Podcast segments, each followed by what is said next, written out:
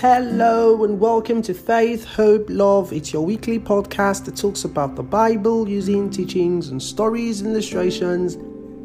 This week we're talking about the Love Castle. Ladies and gentlemen, do you find yourself being fearful? There is a solution for you. You know how there are some buildings that are more fortified than others? Take, for instance, the President's House. Even so, in the spirit, there is a house that has maximum security and fortification. It's called love. Did you know that love is an abode? I guess not. The Bible says in 1 John 4 verse 16, God is love. Whoever lives in love lives in God and God in them. Notice the scripture.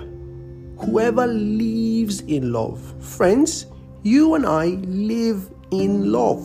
So, love is our home. I call it the love castle.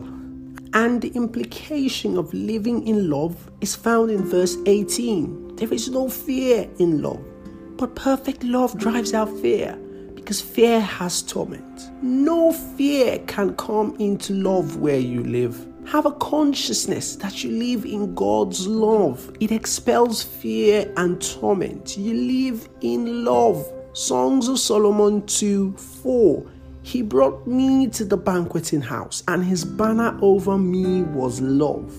Love is a banner, a protection, a covering. Fear not. Love has got your back. That's all I have for you this week. Until next week, I want you to remember you live in love.